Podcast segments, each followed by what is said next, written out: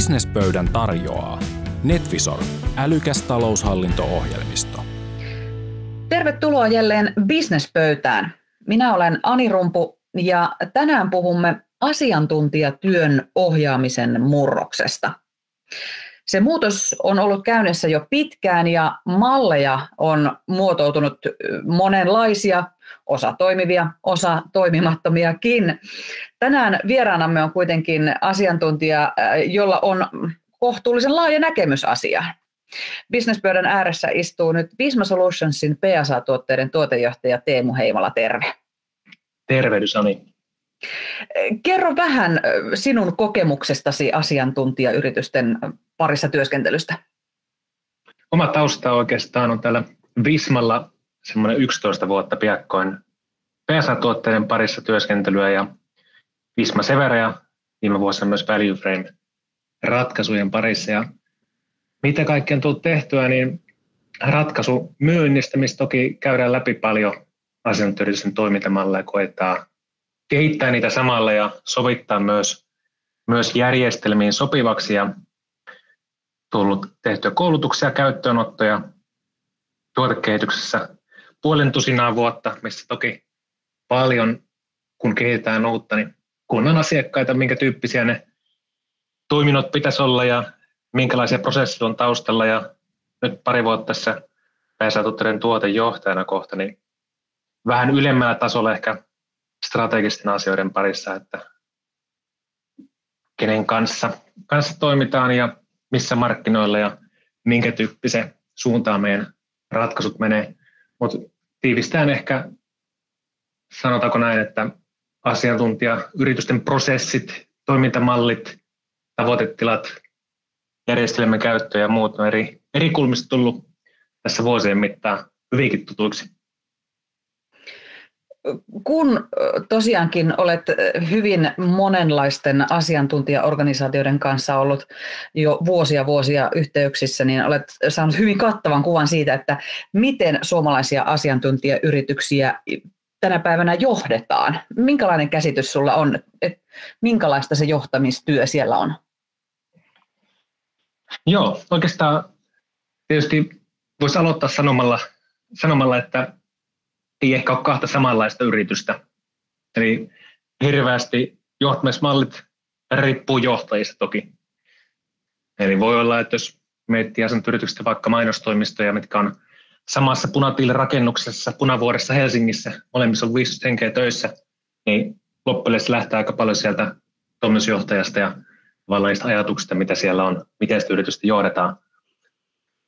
Eli liikaa ei voi summerata, kaikki on kovin, kovin erilaisia, se siinä mielenkiintoista onkin, mutta ehkä isolla tasolla kun miettii, niin koko ajan on menty enemmän poispäin siitä, että on tavallaan kylmiä tuottavuuslukuja pelkästään ja mietitään budjetaarisesti vuositasolla asioita ja pyritään, toki kaikki puhuu esimerkiksi itseohjautuvuudesta. Ja annetaan vastuuta alaspäin tekijöille, eri toiminnoille.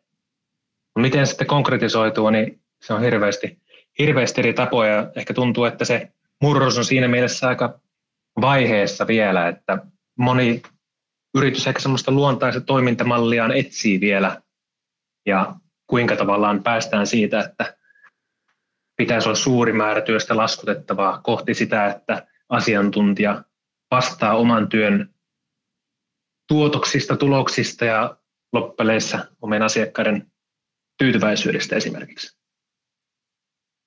Onko sillä, tuleeko siellä vastaan jotakin, äh, mikä on, mikä on sellainen suurin haaste niin kuin, tai yleisin haaste, mikä tulee, tulee monissa yrityksissä niin kuin, sama juttu aina eteen? Niitä on varmaan moniakin, mutta ehkä semmoinen juuri syy, mikä moniin haasteisiin johtaa, on ehkä toisaalta semmoinen niin läpinäkyvyyden ja vastuunantamisen ähm, puute. Et toisaalta niin halutaan puhua siitä itseohjautuvuudesta vaikkapa, mutta sitten ei oikein niin mahdollista sitä sillä, että annetaan pääsyä tietoihin, pääsyä projektikannattavuuteen, ei puhuta näistä avoimista, miksi me tehdään tiettyjä asioita, miksi me mitataan.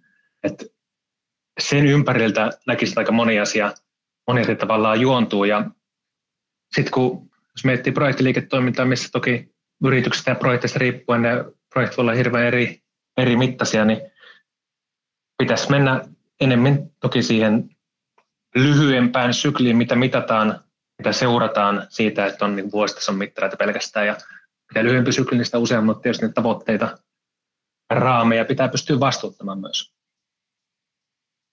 Puhuitkin tuossa jo tuosta itseohjautuvasta niin kuin johtamistavasta. Onko se sen, sinun näkemyksen mukaan se sellainen paras tapa johtaa asiantuntijaorganisaatiota niin, että se päästään mahdollisimman hyvin tuloksiin, mutta ei kuitenkaan niin kuin, äh, syöstä henkilökuntaa stressin partaalle tai, tai revitä niitä voitteja sieltä heidän selkänahastaan, vaan että myöskin ne työntekijät nauttii työstään ja, ja, ja jaksaa tehdä sitä ja, tekee, ja haluaa tehdä sitä parasta mahdollista tulosta. Joo, tuo oli hyvä pointti. Että toki niin kuin, jos miettii itseohjautuvuutta, niin se vaatii tosi vahvasti niitä raameja, että mihin kohti itse ohjautua ja sitä läpinäkyvyyttä sen kaveriksi, että miksi, että kaikki ymmärtää sen tavallaan oman, oman suunnan, oman lähimmän tärkeän tavoitteen. Eli jos miettii ihan konkreettisesti itseohjautuvuutta, miten se voi näkyä, niin joissain yrityksissä, esimerkiksi meillekin asiakasyrityksissä, niin voi olla vaikka yksi iso media-alan yritys, asiakkaana jollain tiimillä, jolloin se on tosi luontaista, että okei, okay, tämä tiimi tekee kaiken sen eteen, että tämä yksi asiakkuus pysyy tyytyväisenä ja meidän tekijät, mitkä on siinä asiakkuudessa kiinni, niin ne tekee oikeita asioita. Ja tavallaan sen jälkeen jopa sellaiset asiat kuin, että kuinka mon, monta prosenttia tunneista on, on laskuttavaa tälle asiakkuudelle tai vuosikohtainen budjetointi, niin saattaa jäädä taka-alalle ja tulokset on silti todella hyviä. Et oikeastaan niin tapoja, tapoja ja malleja, malleja on monia ehkä tämän ympäriltä, mutta se tärkein siinä on niin läpinäkyvästi dataa, tietoa, ymmärrystä saatavilla jaettuna ja sitten kerrotaan mihin suuntaan ja miksi, miten ne tavoitteet siihen liittyy. Ja annetaan sitten tavallaan se sopivat raamit sille itseohjautumiselle ja henkilö saa itse sitten päättää viime kädessä operatiivisen tason asioista, kuinka minä sen saavutan sitten yhdessä asiakkaani kanssa esimerkiksi. Tuossa nyt tulee selkeästi joitakin asioita nousee, mitkä, mitkä olet monen kertaan jo maininnut, että mitkä on niitä asioita, mihinkä pitää kiinnittää huomiota. Eli se on se läpinäkyvyys, selkeät tavoitteet, tiedon jakaminen avoimesti ja niin edelleen.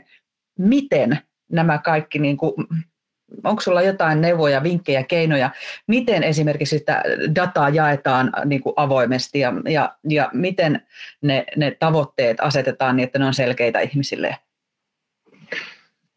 Joo, no ehkä ylätasolla jos miettii, niin tavoitteen asetannasta esimerkiksi, niin jos annat toisille tavoitteita keskustelematta taas, niin se tulee annettuna ja motivaatio saavuttaa sitä voi olla tietysti kyseenalainen. Mutta sitten jos miettii ihan tavallaan tässä konkreettisesta operatiivisen tason ohjauksesta, niin kuin meilläkin järjestelmän kautta, mitä yrittää saada aikaan, niin ehkä uskotaan enemmän semmoisen johtamisfilosofian, että okei, meillä on esimerkiksi joku projekti, mihin pitää suunnitteluvaihe saada tehtyä vaikka sadassa tunnissa, ja se pitää olla valmiina kuukauden päästä. Ja siinä on kaksi tekijää, jolloin on reilu 10 tuntia per viikko kaverilla tehdä sitä. Ja he itse sitten päättää oman kalenterin ympärillä, että okei, milloin minä teen tämän ja niitä muita projekteja, mitä on tekemässä. Kun taas aika usein aikaisemmin, varsinkin pienissä yrityksissä, myös isommissa, mitkä tavallaan sanotaanko kasvoi isommaksi ja piti samat vanhat mallinsa, niin saattoi olla ihan sellainen tasoista asiaa, että meillä on niin torstai-aamuna päätetään viikkopalaverissa että mitä tekee yksi graafikko ensi viikon keskiviikko aamupäivällä. Ja toki näistä kaverista varmaan tekee sen ja että saa tietyn lyhyen tähtäimen tuottavuutta tai ainakin laskutettavuutta parannettua, mutta ehkä se ei loppupeleissä kaikista tehokkain, tehokkain tapa tai kaikista motivoivin tapa saada oikeasti tuloksia asiakkaalle aikaan. Varsinkaan luovilla aloilla, jos voi kuvitella, että se luovuus ei välttämättä ole jokaisella luo, niin kuin parhaimmillaan silloin keskiviikkoaamuna kahdeksalta, vaan jollakin kyllä, se on vaikkapa torstai-iltana kuudelta. Just näin. Miten sitä dataa sitten jaetaan niin, että se on kaikilla, kaikilla yhtäläisesti niin kuin samat tiedot? Se on aika suuri haaste, voisi kuvitella.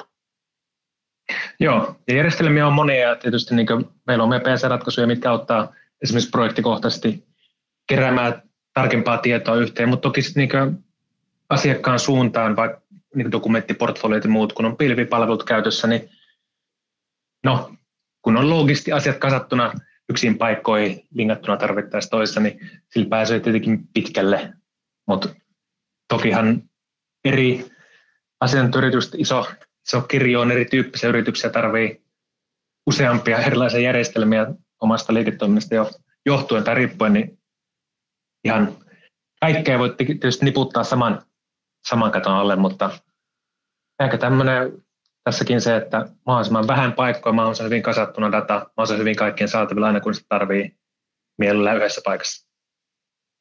Mm, mitä dataa sun mielestä niin kuin pitää koko, koko kansalle jakaa, koko työyhteisölle jakaa?